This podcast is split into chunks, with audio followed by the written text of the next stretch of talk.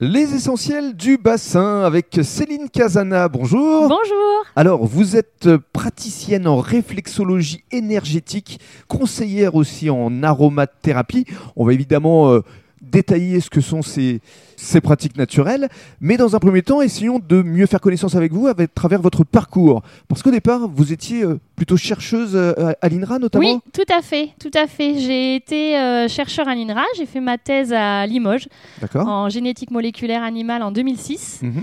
Et puis j'ai eu l'occasion de faire plusieurs postdocs en France, euh, tout d'abord à Nice et puis à Sofia Antipolis, Oui, vous avez travaillé pour l'INSERM également. en collaboration. Mais Oui. j'étais directement dans les locaux du CNRS. D'accord. Donc Ah c'était ouais. déjà un certain niveau. Oui, oui, tout à fait, où j'étais chercheur en neurosciences, là, sur la fin en 2013. D'accord. Et puis, ça s'est arrêté parce que euh, nous avons rejoint la région bordelaise. Mhm. Euh, et là, j'ai j'ai plutôt orienté ma carrière vers la recherche clinique. Alors, justement, racontez-nous un petit peu ce qui vous a conduit déjà ici au BARP, Oui, où on est situé, et euh, ce qui vous a euh, animé pour euh, vous attaquer, entre guillemets, aux médecines douces.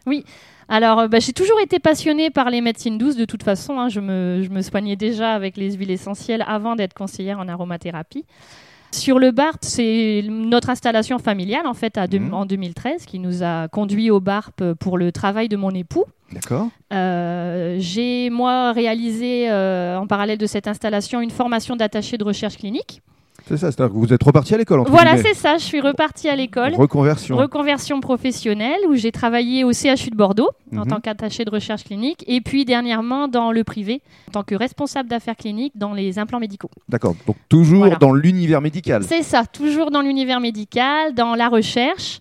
Mais en parallèle, étant passionnée justement de médecine douce, j'ai décidé de me former à la réflexologie euh, plantaire. Alors, il y a plusieurs types de formations en matière de réflexologie. Oui, il y a plusieurs types de formations. Il y a bon nombre de fédérations également en France avec beaucoup d'écoles. Mhm. Euh, moi, j'ai choisi une école sur Libourne, un cursus en trois ans pour pouvoir m'installer euh, D'accord. m'installer en tant que réflexologue euh, depuis l'année dernière. C'est ça, vous êtes installé depuis Voilà. euh, un an maintenant et vous allez nous parler dans le cadre du deuxième podcast justement de réflexologie. Oui,